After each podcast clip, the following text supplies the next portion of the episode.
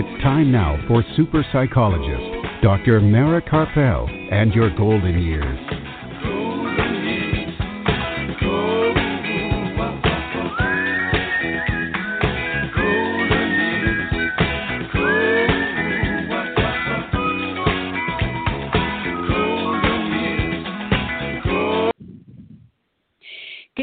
Welcome to Doctor Mara Karpel and your golden years this evening and every Sunday evening at five p.m. Central Time and at six p.m. Eastern Time, right here on blog talk radio dot com and on d r mara karpel dot com, and now also on Apple Podcasts.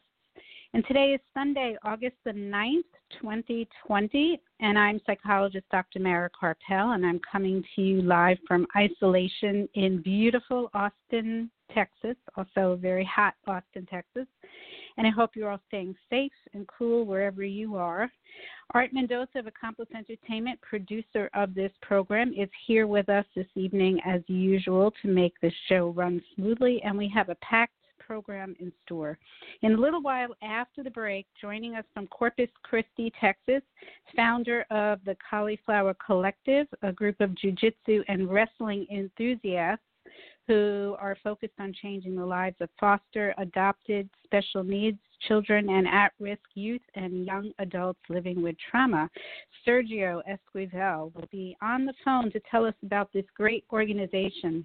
And then later in the program, the world-renowned cellist Tanya Anisimova joins us once again from Washington, D C with some of her music and to let us know what she's up to during this time. And along the way, we'll hear from twins Minerva and Ruben in the Bay of Banderas, Mexico, to fill us in on some travel spots in Mexico and safety issues with the coronavirus.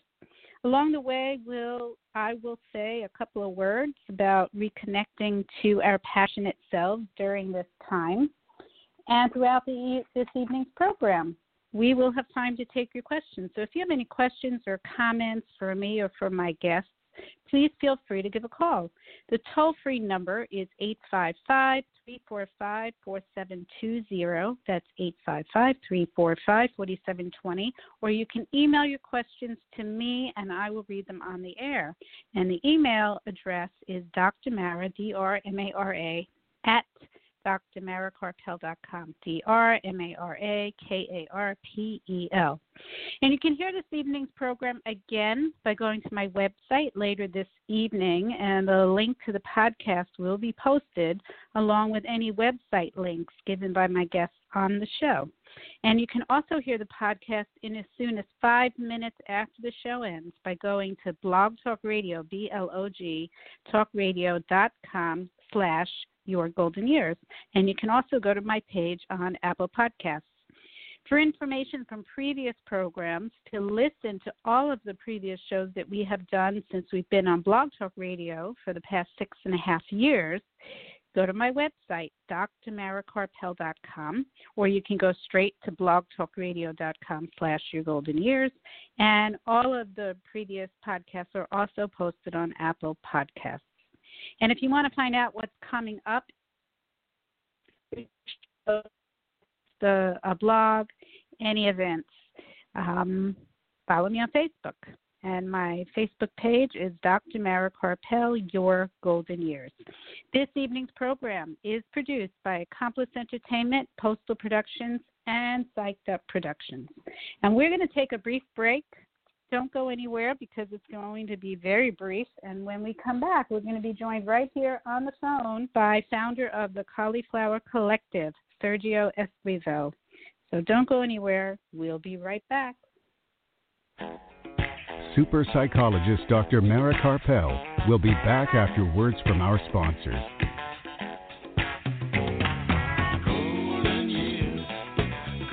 Are you or a loved one a Medicare beneficiary? Help save you and Medicare money by stopping Medicare fraud. Fraud happens when Medicare is billed for services or supplies you never receive. There are three easy things you can do to fight fraud. Review your Medicare claims for accuracy, protect your personal information, and be on the lookout for suspicious activity. For more information or to report fraud, call Medicare at one eight hundred medicare or your local S H I P counselor at the Area Agency on Aging at one eight hundred two five two nine two four zero. Doctor Mara's book, The Passionate Life, Creating Vitality and Joy at Any Age, is now available on Kindle and in paperback at Amazon. Don't forget to listen to Doctor Mara Karpel and Your Golden Years live from Austin, Texas, every Sunday on blog talk radio dot com.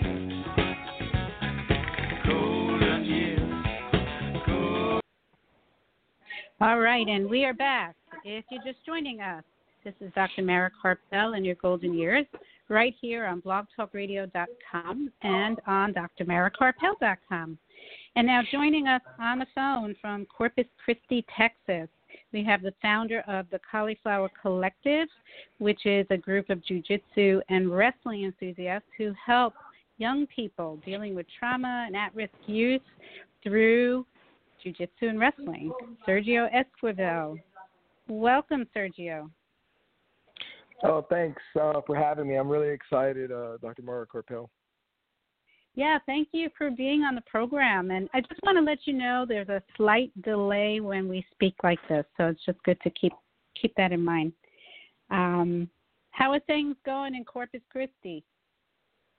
Um, well, things are going well. You know, um, specifically for our um, our organization, I just found out that we might actually be able to get a building where we're going to be able to host uh, various uh, activities for at-risk youth and start our program here. Great. Congratulations. Um, Thank you. So, so maybe before we, you know, jump into the discussion about this, um, you can tell us a little bit about yourself and and what is the Cauliflower Collective? Okay, yeah, absolutely. So, um, I, uh, man, okay, I'll start with when I first started this idea of uh, the Cauliflower Collective, it was because um, I was a foster parent, okay? So we chose to foster, and mm-hmm. at the time I was doing jiu-jitsu and, you know, things were going really well. And the uh, the child we fostered, which we eventually adopted, um, he was five years old, and he had been placed in seven homes by that age. Okay? Wow.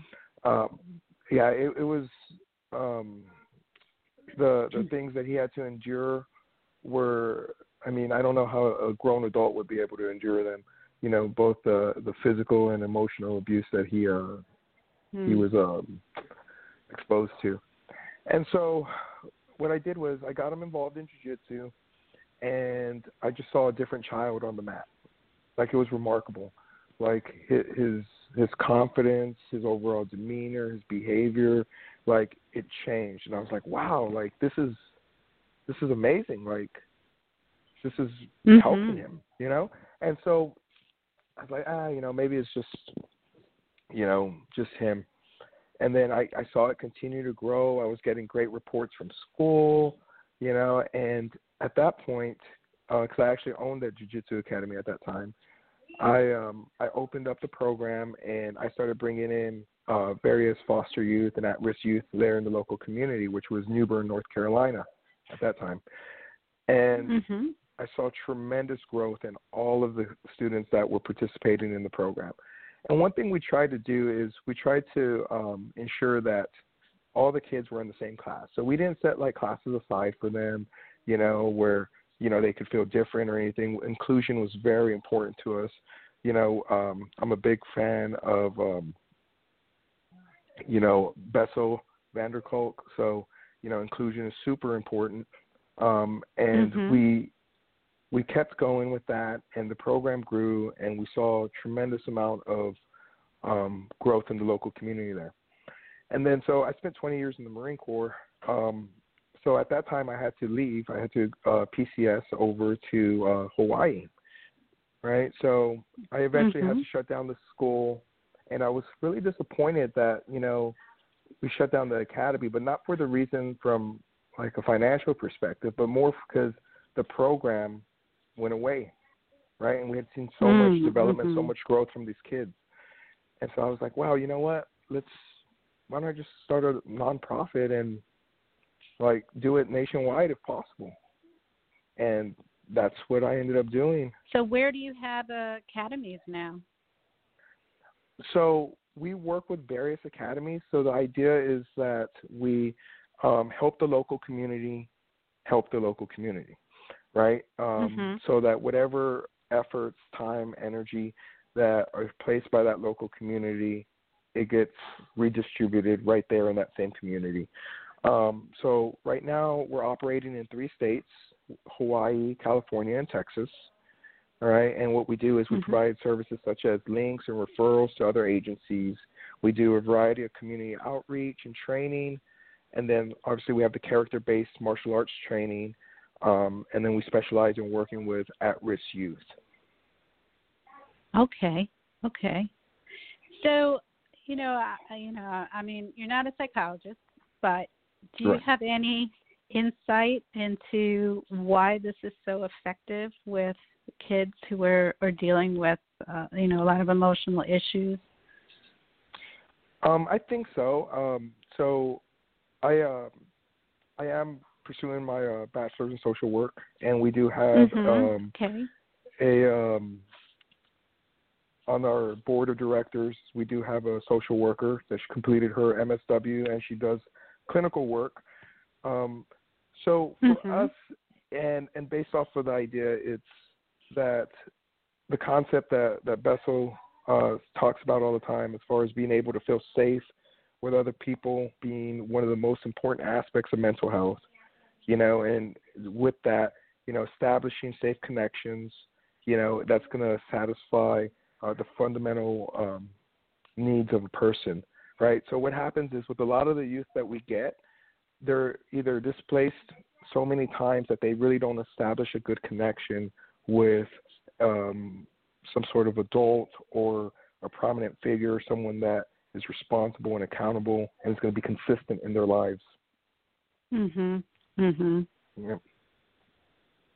And so right. with that, we um, we try to ensure that we help them establish those solid relationships, right? And real quick, I do want to touch on the relationships portion. Uh, we do provide mm-hmm. training to our um, our instructors and our staff to ensure that they can appreciate and understand like the challenges that these um, the youth are going through, right? So, you know, with it being wrestling and jiu-jitsu, you know, there's a, a lot of hands-on, but the reality is we work with kids that have been displaced or, or at risk just because they're in a single-parent home, and all the way to those that are um, that were sex traffic victims, right? Mm-hmm. So, you know, we try to be that social support. And, you know, when we think of social support in our program and in our organization, we want to be more than just present, right? We want there to be um, repre- um, we want to reciprocate, you know, all their their needs and their wants with regard to being heard, being seen, you know, not them feeling as if they're kind of in the background. Mm-hmm. Right. So I would imagine, you know, since, uh, you know, jiu-jitsu and wrestling is so hands-on and, and you're dealing with kids who might have some trauma around having hands-on mm-hmm. in other situations, that there's, you know, that the the um, teachers would have to be trained at being trauma sensitive, right? So are there different ways of, of teaching? Absolutely. So the, the approach we take is it's really like a building block approach to it. Um, we take small steps in introducing the instructors. And for instance, right now we are working with um, a couple of agencies, but the one that we're working with in um, Hawaii on Oahu, right, specifically works with uh, sex tra- sex trafficked victims. And so mm-hmm. for those instructors, we have female instructors because predominantly okay. the the people that are there are female. You know, so we try and be very aware of like the needs of the students, mm-hmm. right? And we address them individually, right? So um, it's not just them learning how to wrestle or learning how to do jiu-jitsu. It's more of them establishing a community around themselves that's going to be consistent, right? And then working on mm-hmm. also values as we go through the program. Mhm. Mhm. Right.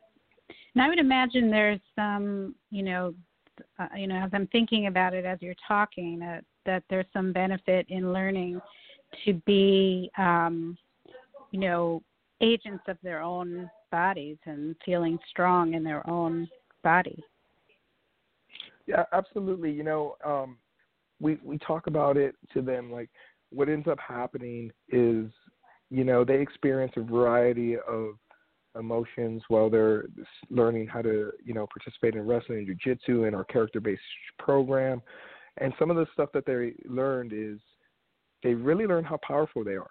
It really builds their mm-hmm. confidence, especially, um, you know, we will take them to go see a tournament and they see young ladies, like, being able to, uh, you know, beat men and, you know, just it, it's very powerful to see the smaller person being able to not only just defend themselves, but actually win the match, you know? And mm-hmm. I think that that's kind of the, the, the thing that really appeals to um, our participants, you know, they're, mm-hmm. they're able to see, I'll give an example. I have um, one of the instructors, she's probably about one hundred fifteen pounds, right?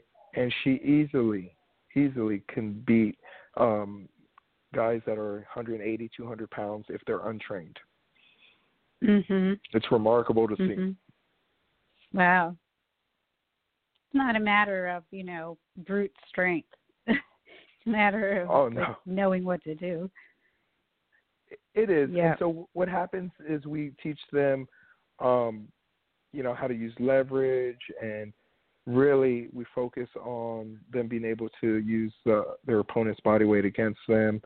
You know, it, it's it sounds almost like unrealistic, you know, to, to think that a smaller person could um, could do this, but it really, really um, shows them, like, the strength that they have. It shows them how strong that they can be. Mhm. Mhm. So, so where are you planning to expand to? What's the, so now you're, you're going to be in, in Corpus, it sounds like. Um, yes. Any other any other places that you're looking at to open up? Or it sounds like you don't open up a specific school, but you connect with a school. Is that is yes. that correct? Yeah. Okay. That, that is correct. So what we do is first we connect with um, local academies, right? Local uh, wrestling clubs, jiu-jitsu academies, judo academies, right? We mm-hmm. connect with them. We provide them training, right? And then from there we contact um, like local services, right? We contact various agencies and we say, hey, you know what? We have this program that's available. We can take one or two um, students at this academy. So if you have someone that lives in that neighborhood or nearby, you know, then we can get them in there and they'll go. We'll have um, our trained staff to go work with them and ensure that, you know, they're being trained properly, they're getting the moral support they need, and just the overall community support. So right now we're working on that here in Corpus Christi, in um, on Oahu, in Hawaii. We're actually working with Halilana Pula. You know, that I know that's a mouthful, um, but we're working with, yeah. It, every time I try and say those names, I uh, I always have a hard time. Um, right. But we're also working with RISE.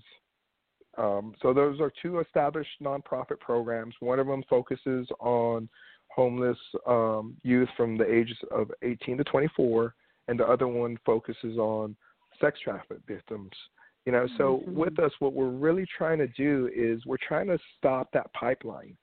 You know, so when we talk about at-risk youth, that's such a broad category, but really what we're talking about is, you know, maybe being that that one thing that stops a child from either being placed into um, the foster system, right, or stops that pipeline to um, human trafficking, you know, because, mm-hmm. you know, we deal with people that are, you know, in single-parent homes, and as we all know that, you know, that's the catalyst, you know, they're more likely to um, kind of suffer from some of these things. You know, mm-hmm. right now we looked at it, we have um, over four hundred thousand kids in foster care, you know, two hundred thousand American kids are sex trafficked annually. The average age is twelve wow. to fourteen. So these are all, you know, we we thought about it, right? Like, how do we really stop things? How do we make a difference? So instead of trying to make mm-hmm. a difference on the back end, we're trying to make a difference on the front end, right? Mm-hmm. More of a prevention strategy. Right. So what we do. Right.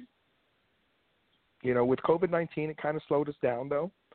Um, yeah, I was going to ask what you're doing during this time. Right. So what we do is we follow the uh, rules and regulations uh, that the, the governors put out or the local uh, leadership puts out. We ensure that we do social distancing. So for some of our programs, we have to uh, we set up like a little block. We give them their six feet of distance, and then they're able to practice like on uh, dummies. Right. Okay. Um, right. So, so they're still getting the repetition in, but more importantly, what we're able to do is we're establishing a connection with them at that point. You know, mm-hmm. we're showing up every time. You know, and for a lot of these kids, it's the only time they've ever had consistency in their life. You know, seeing mm-hmm. that same instructor show up time after time after time. You know, and what we also do, you know, it's not just they do the jiu-jitsu class or wrestling class and then they leave. You know, they do the class. We do um, a lot of team building. You know, we'll do small mm-hmm. things that, you know, um, outings. We'll do um, like barbecues for them. We'll bring them food. If we see that they need supplies, we'll bring them some supplies. Like a lot of our um, our kids over at the uh, RISE program, which is the eighteen to twenty-four-year-olds that are homeless, you know, they need, you know, basic hygiene supplies. So, you know, we, mm-hmm. we get them, we bring them what we can, things like that. Uh-huh. Okay. Okay. So, I mean, it sounds like it's a good, a good time to really work on the relationship issues and helping them with things like that, even if you can't, you know, spar with each other. Uh, yeah, absolutely. You know, that's, that's the biggest thing is just, you know, we don't expect these kids to like to grow up and be champions, you know, or, you know, we're trying to make some elite team. Really what we're trying to do is we're trying to help the community, establish a community for the youth, right? And it be able to feed back to itself, you mm-hmm. know? So that's mm-hmm. why we go in and instead of us opening up our own center, we contact those that are in there, right, that have already experienced that life. So their instructors, once they're trained, right, they live the same life, you know. They they came from the same areas, the same neighborhoods, so they're able to relate with the kids that are in our program. Right. That's great. So um, what recommendations would you or, you know, um, yeah, I mean, it, I'm sure there are listeners who don't live where you have an open a studio that is that you're a part of. Um, what do you recommend for them? What do you recommend for those listeners? So I would recommend that they contact us, right? And so they can contact me via email directly if they wanted to. And that's uh, Sergio Esquivel at cauliflower collective dot org. All right.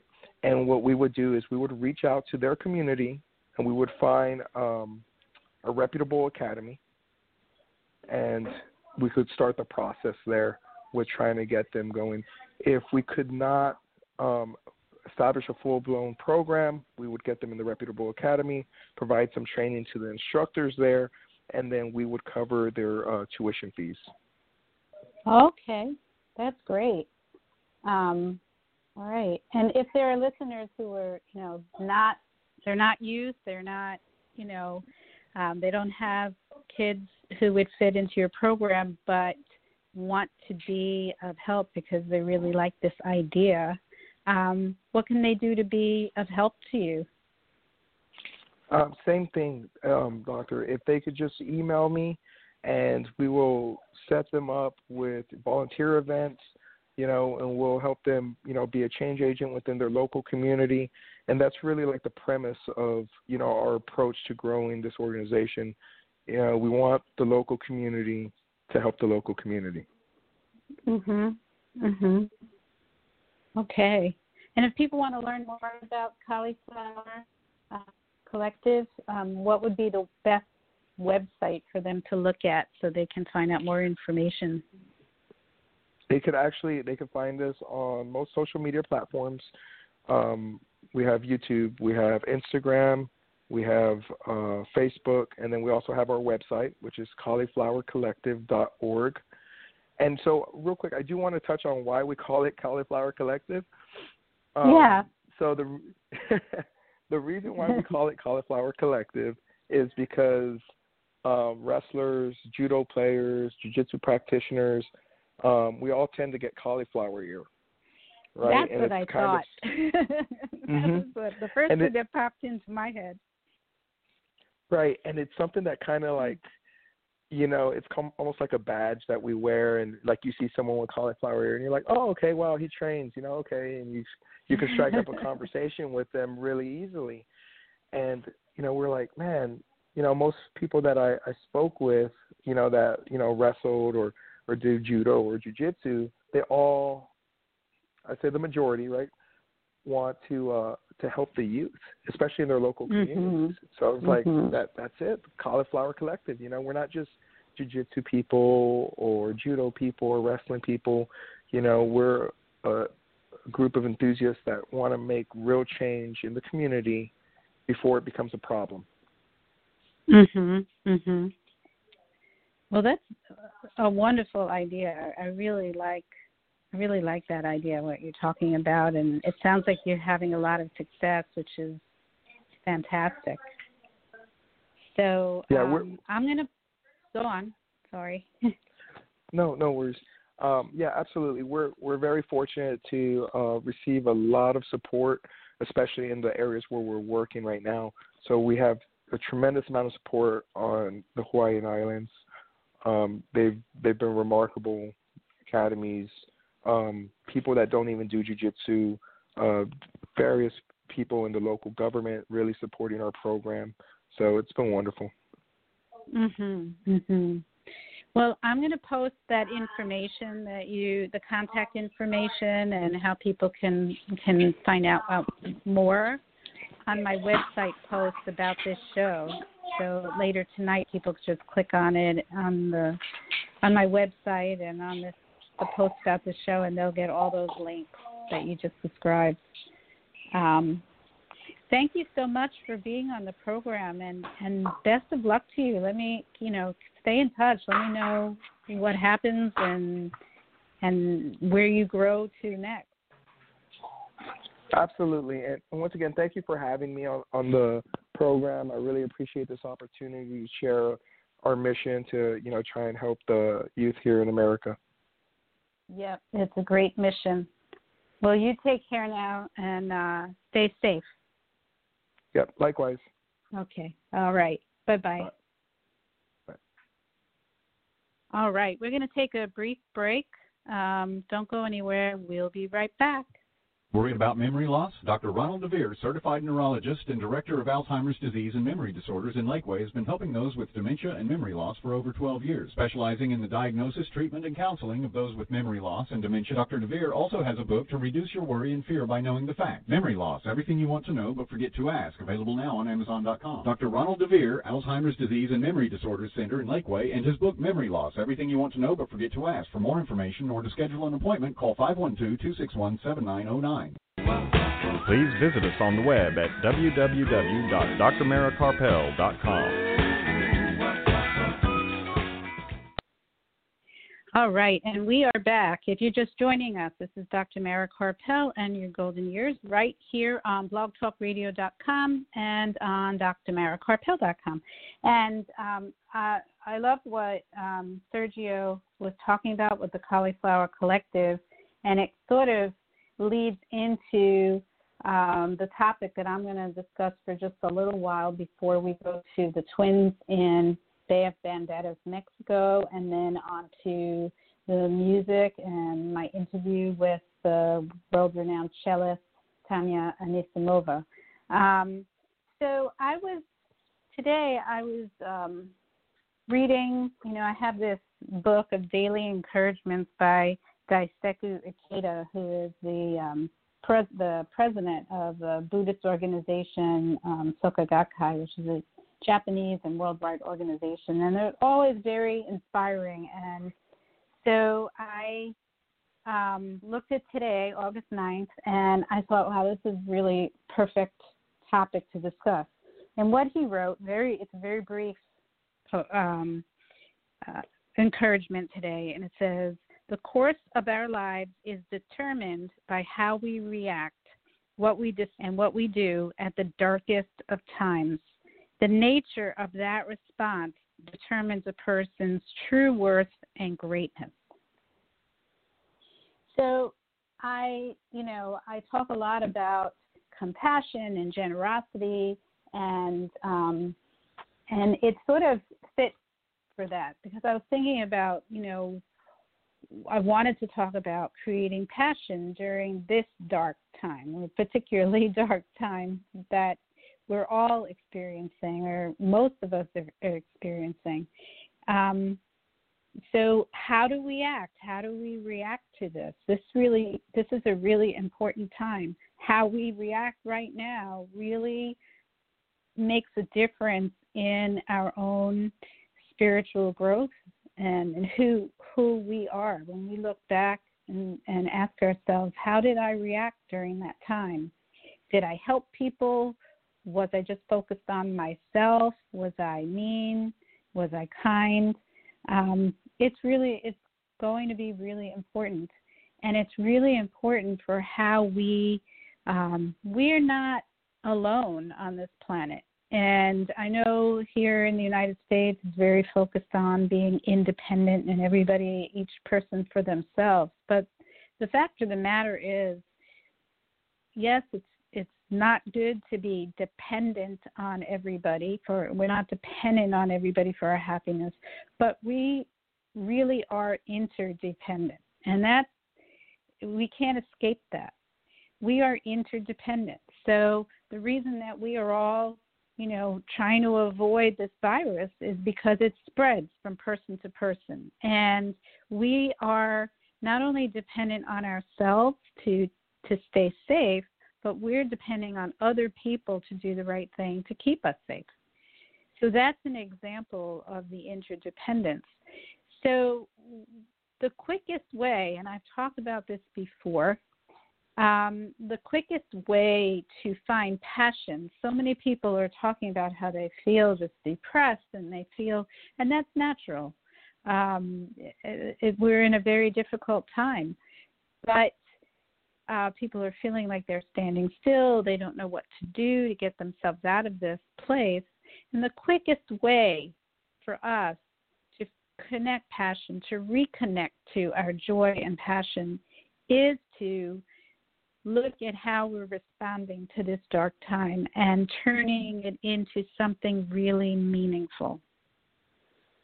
What can we do? As I wrote I wrote in my own book, and uh, it was actually a quote that I heard somebody else say, um, we can wake up every morning and ask ourselves these two questions. What can I do to bring joy and light into the world? What can I do to bring light into this dark time for other people? And then what can I do to bring light into the world for myself? And usually, if we start with other people, by the time we look at how we can do it for ourselves, we've discovered that by by bringing light into the world for other people, we have already brought it into the world for ourselves. So, and and the reason that I say that this fits very neatly with what Sergio was talking about, his whole program is based on helping other people, helping kids who are at risk to have a better life, and, you know, putting it out there for other people who want to volunteer, who want to be part of that in creating a better, better life, a better world for these children. And there's so much satisfaction from doing that, from doing anything that brings light into the world from for somebody else, to prevent suffering in the world, creates a lighter world for us to live in and brings joy for us. So, um, you know, it's not it's not a um, or a them uh, a them or me attitude. It's both. We're interdependent, and how we feel is both contingent on how we take care of ourselves, but also how we take care of other people. So, you know, for example, bringing some light into the world might be a creative action that we share with other people, like music or a paint, painting, showing people our paintings, writing for other people to enjoy. Those are really, um, those bring joy into other people's lives. That brings light into the world. And at the same time, when we do those things, when we ga- engage in something creative, it brings joy and light into our own lives. And then it's like a feedback loop. When we bring it into other people's lives, it makes us feel good. So I've spoken about that. I've written about that many times, that there, there is actually a chemical reaction that occurs when we do something for somebody else, where it increases our serotonin level, which is the Our, our mood, the mood chemical that helps us to feel happy and helps us to sleep better, and it increases endorphins, which are those feel-good chemicals that boost our mood in the moment, and they also um, decrease physical pain. So uh, it, there's actually a, a real chemical reaction that occurs when we help other people. So we can also do it with acts of generosity and kindness. Being a volunteer um, in a program like the one, like the Cauliflower Collective, or some other group that you feel um, drawn to, that you want to help, volunteering to help people in some way.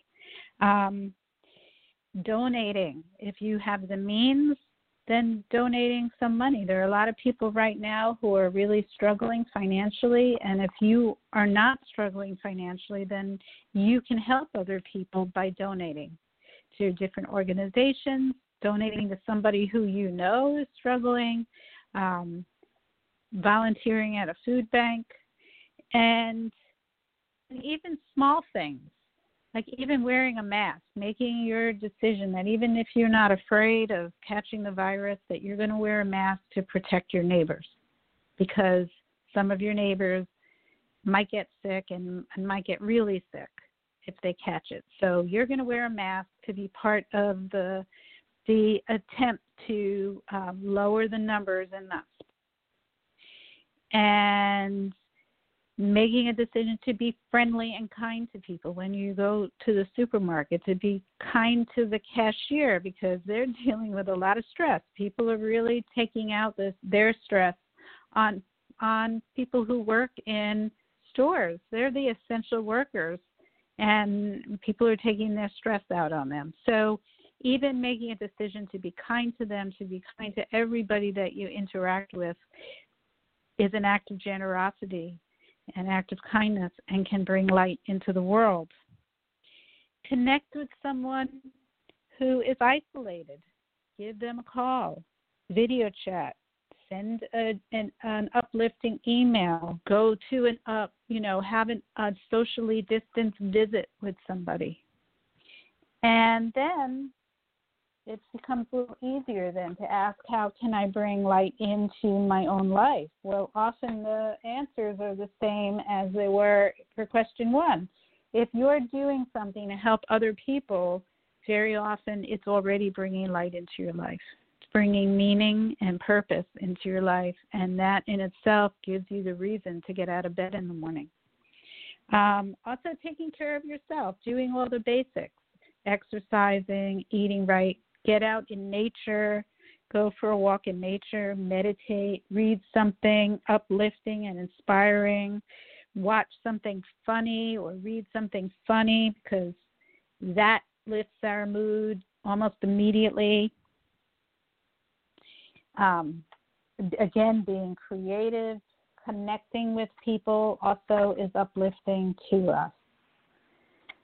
So, you know, bringing light during this dark time is one of the most meaningful acts that we can do. And to do that, we need to also replenish ourselves with daily bringing light into our own lives. And and when we do this, when we make that our our meaning, then we no longer have that feeling of standing still, because we're not standing still, and this moment counts. It counts. We haven't taken a break from life. It might feel that way, but this moment actually counts.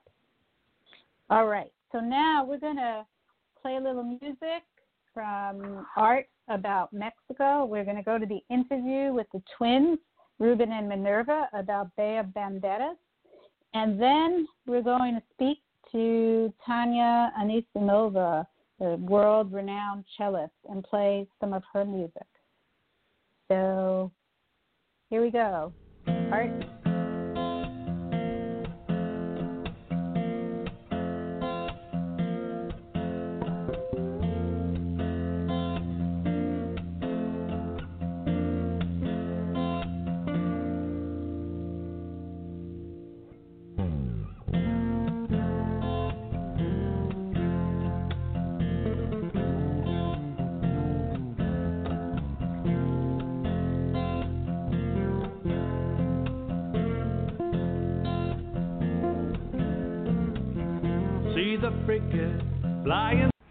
Hola. Hola. How's everybody been? I understand that you had some storms down there recently.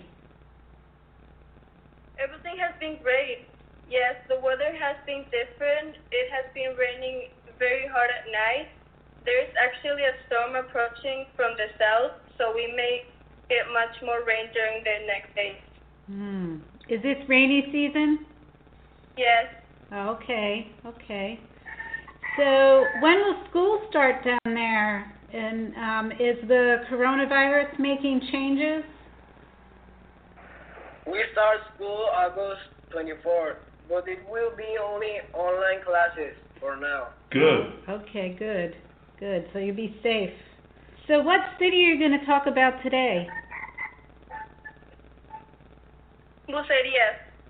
Bucerías, meaning place of divers, is a small beach resort town in the state of Nayarit on the stretch of Mexico's Pacific coast, known as the Rivera Nayarit.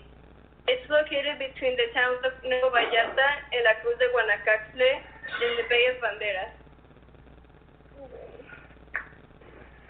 There is a crocodile sanctuary in Bucerías. The Cora crocodile sanctuary was named for change your concept of wildlife through knowledge and close experiences that will make your hair stand on end. Their goal is to transmit the love for what surrounds us and the importance of conserving it through a guided tour by conservation and rehabilitation of the sanctuary. So, Ruben, is Bucerías a good place to surf? It's not a good place to surf. You can only surf there when there is a big swell. Hmm, okay. There are many kinds of tours, from culture tours, bike tours, hiking, and more. There is also a square where everyone goes, and it's surrounded by galleries, restaurants, and more. All right, sounds really nice. So, yes. Next time, you're going to tell us about La Cruz. How do you say the last word of the of that name? De Guanacaste. La Cruz de Guanacaste. Okay. We'll be waiting. Adios and stay safe.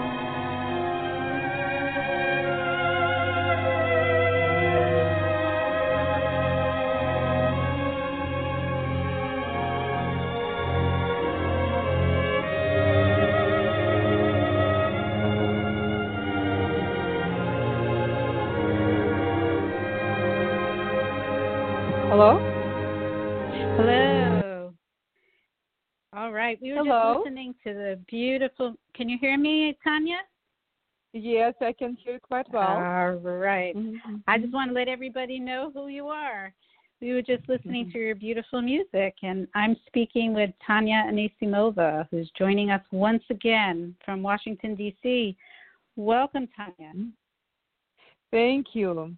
Uh, thank you, Mara. It's really good to hear your voice again, and uh, yeah. I've been enjoying the conversation before me of the youngsters oh, oh, from Mexico. Yes. It sounds like, you know, I have yes. a, a connection with that country because my first cello teacher, the one who taught me from the very, very, very beginning, Maestra Zoya Kamisheva, she actually moved to Mexico from the former U S S R in the early seventies of the last wow. century. And then since then, actually, uh, since I moved to the U S later on, I actually went to Mexico to perform at least five times, now that I can remember at least five times that I oh, was wow. there. What an amazing country.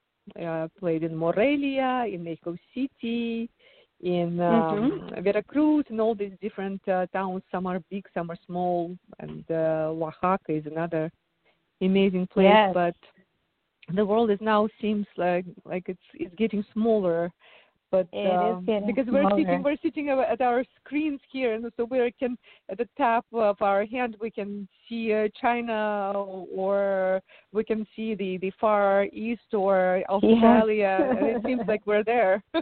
Yes. But it's uh, really uh, quite a interesting time. So, so Tanya, mm-hmm. I, um, Art just told me that your your dad just celebrated his eightieth birthday. Oh. Uh, it's a. Uh, can you hear me well? I can hear you. Yep. Okay, great. Um, it's actually not quite true. My dad, who actually just left uh, our house, uh, we were, they and his wife and he, they came for um uh, for a visit.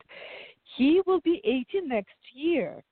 Uh, oh, but okay. my husband, but my husband is one year uh-huh. older than my dad. So my oh, husband wow. turned eighty years uh, last Sunday. Uh, my wow, husband is, happy uh, is an uh, thank you, thank you, Mara. Uh, my husband is an artist painter, and he's mm. um, uh, he he's uh, we have quite a uh, many years between us, but uh, we're kindred spirits. So these years yeah. don't really mean anything. That's yeah. right. That's right. Mm-hmm. So, so what are you doing these days? Um, you know, the world has mm-hmm. changed since we spoke to you last. Um, tell me about so, it. So, what's happening in, in the music world with for you, uh, Mara? It's really it's um, it's surreal. It's totally uh-huh. surreal.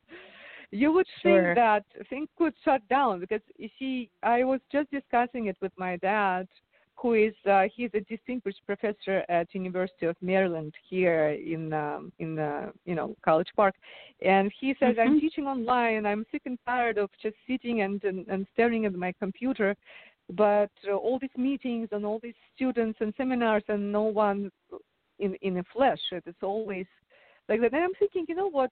Right, uh, that is that is difficult, and I'm now with my students. I also communicate with them online, but mm-hmm. it's interesting how many since March when it started, how many new works I have uh, practiced, how many old forgotten works which I used to play I remembered, mm. and how many new little um, uh, videos I uploaded to my social media, and people have been following those, and uh, we were discussing uh-huh. those. So it seems like music is our art. You know, my husband is continuing to paint and showing mm-hmm. uh, his paintings online. It's art is it's like water. It'll always find a way.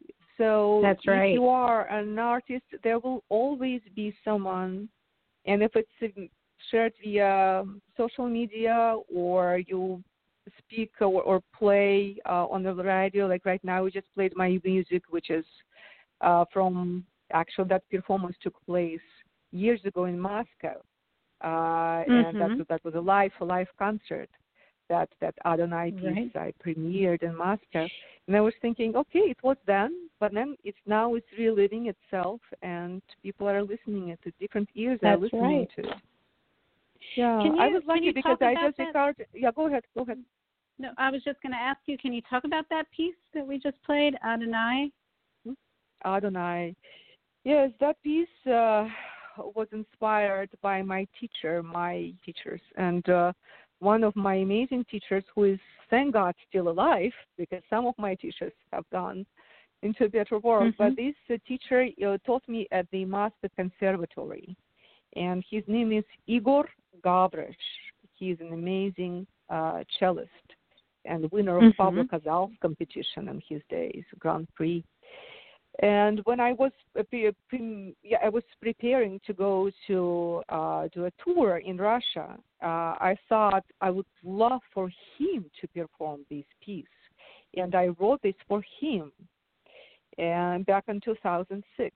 And uh, he said, you know, Tanya, I really I played a few excerpts for him, and he said, you know what? Why don't you do it first as a composer? Why don't you premiere it first, and then I will learn it, and I will play it uh, with different orchestras here. That's the way it happened, actually. Mm-hmm. But the piece, the, the um, undertitle of the piece reads uh, Adonai.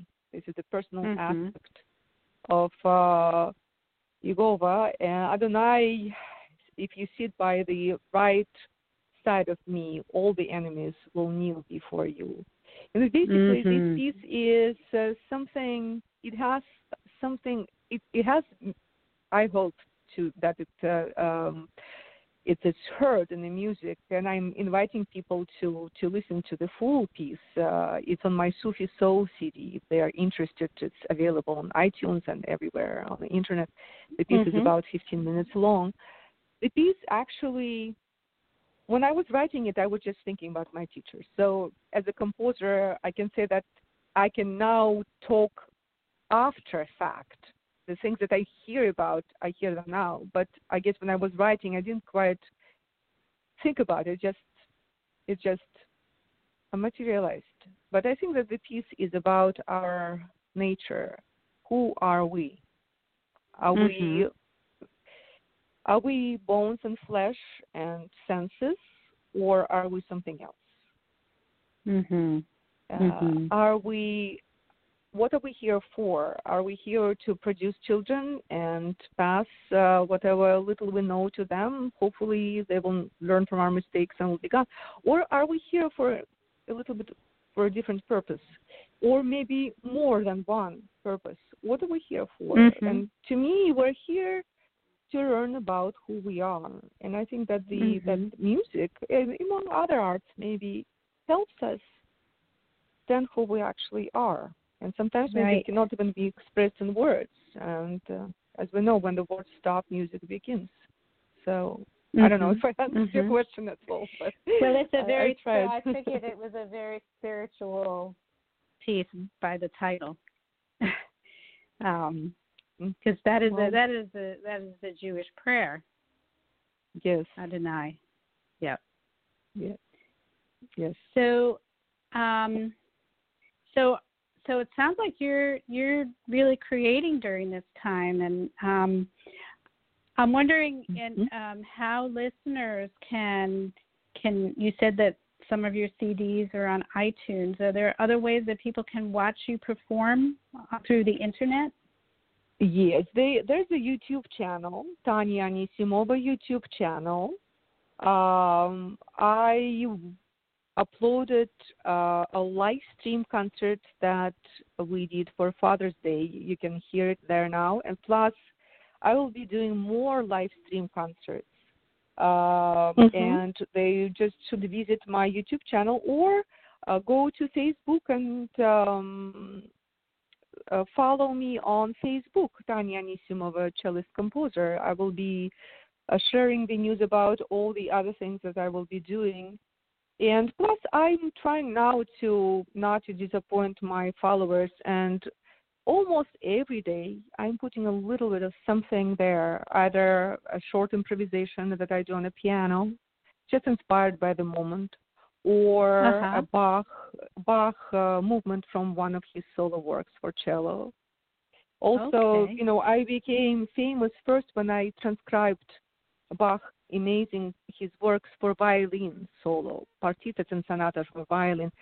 One of them is a famous chaconne, chaconne for violin. It was such a famous mm-hmm. piece, such an amazing piece by Bach that when Brahms, uh, a wonderful German composer, Brahms, heard that piece, he said, I would go mad if I would compose something like that. I would probably just lose my marbles. So what he did, he actually transcribed it for piano. He didn't do much. He just basically played whatever Bach wrote for a violin. He played it with one hand on a piano, with the left hand. Wow. Uh, wow. Yes. And then, of course, there were other people, uh, Busoni, that was amazing virtuoso from the early twentieth century, who made a different transcription, more uh, monumental transcription for piano of that piece uh, for violin. So, but what I did, I wow. did it on a cello, long before anybody did it. I did it in the mid-nineties first. And then since mm-hmm. then, I'm performing that piece.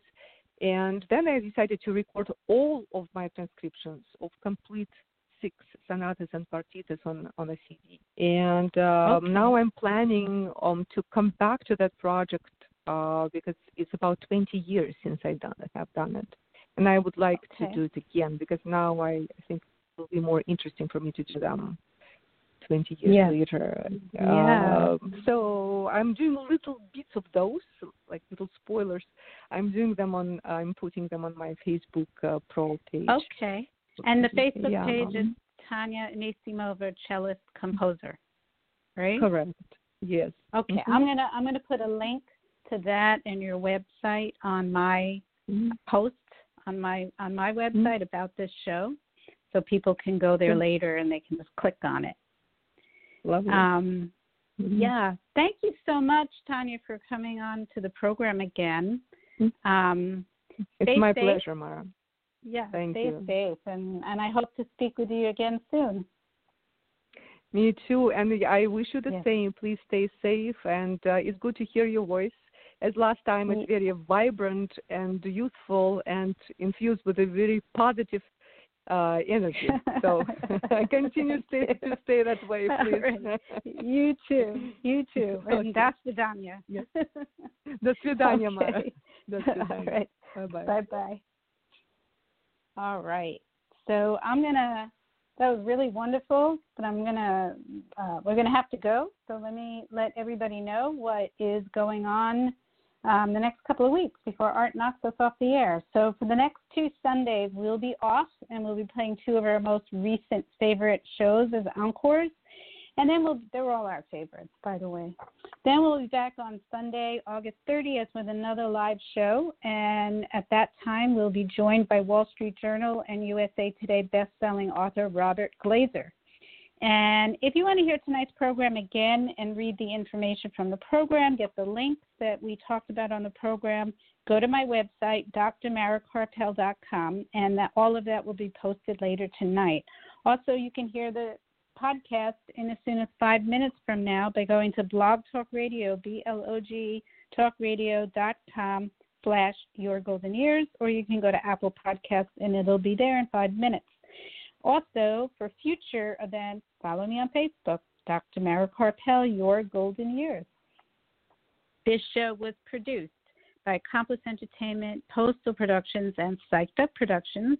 And special thanks to my guests, Sergio Esquivel, Tanya Anisimova, Minerva and Ruben in Mexico. And, of course, thank you to Art. Thank you all for listening. Have a peaceful night and inspiring couple of weeks. And remember, youth has no age. Good night, everyone. Stay safe.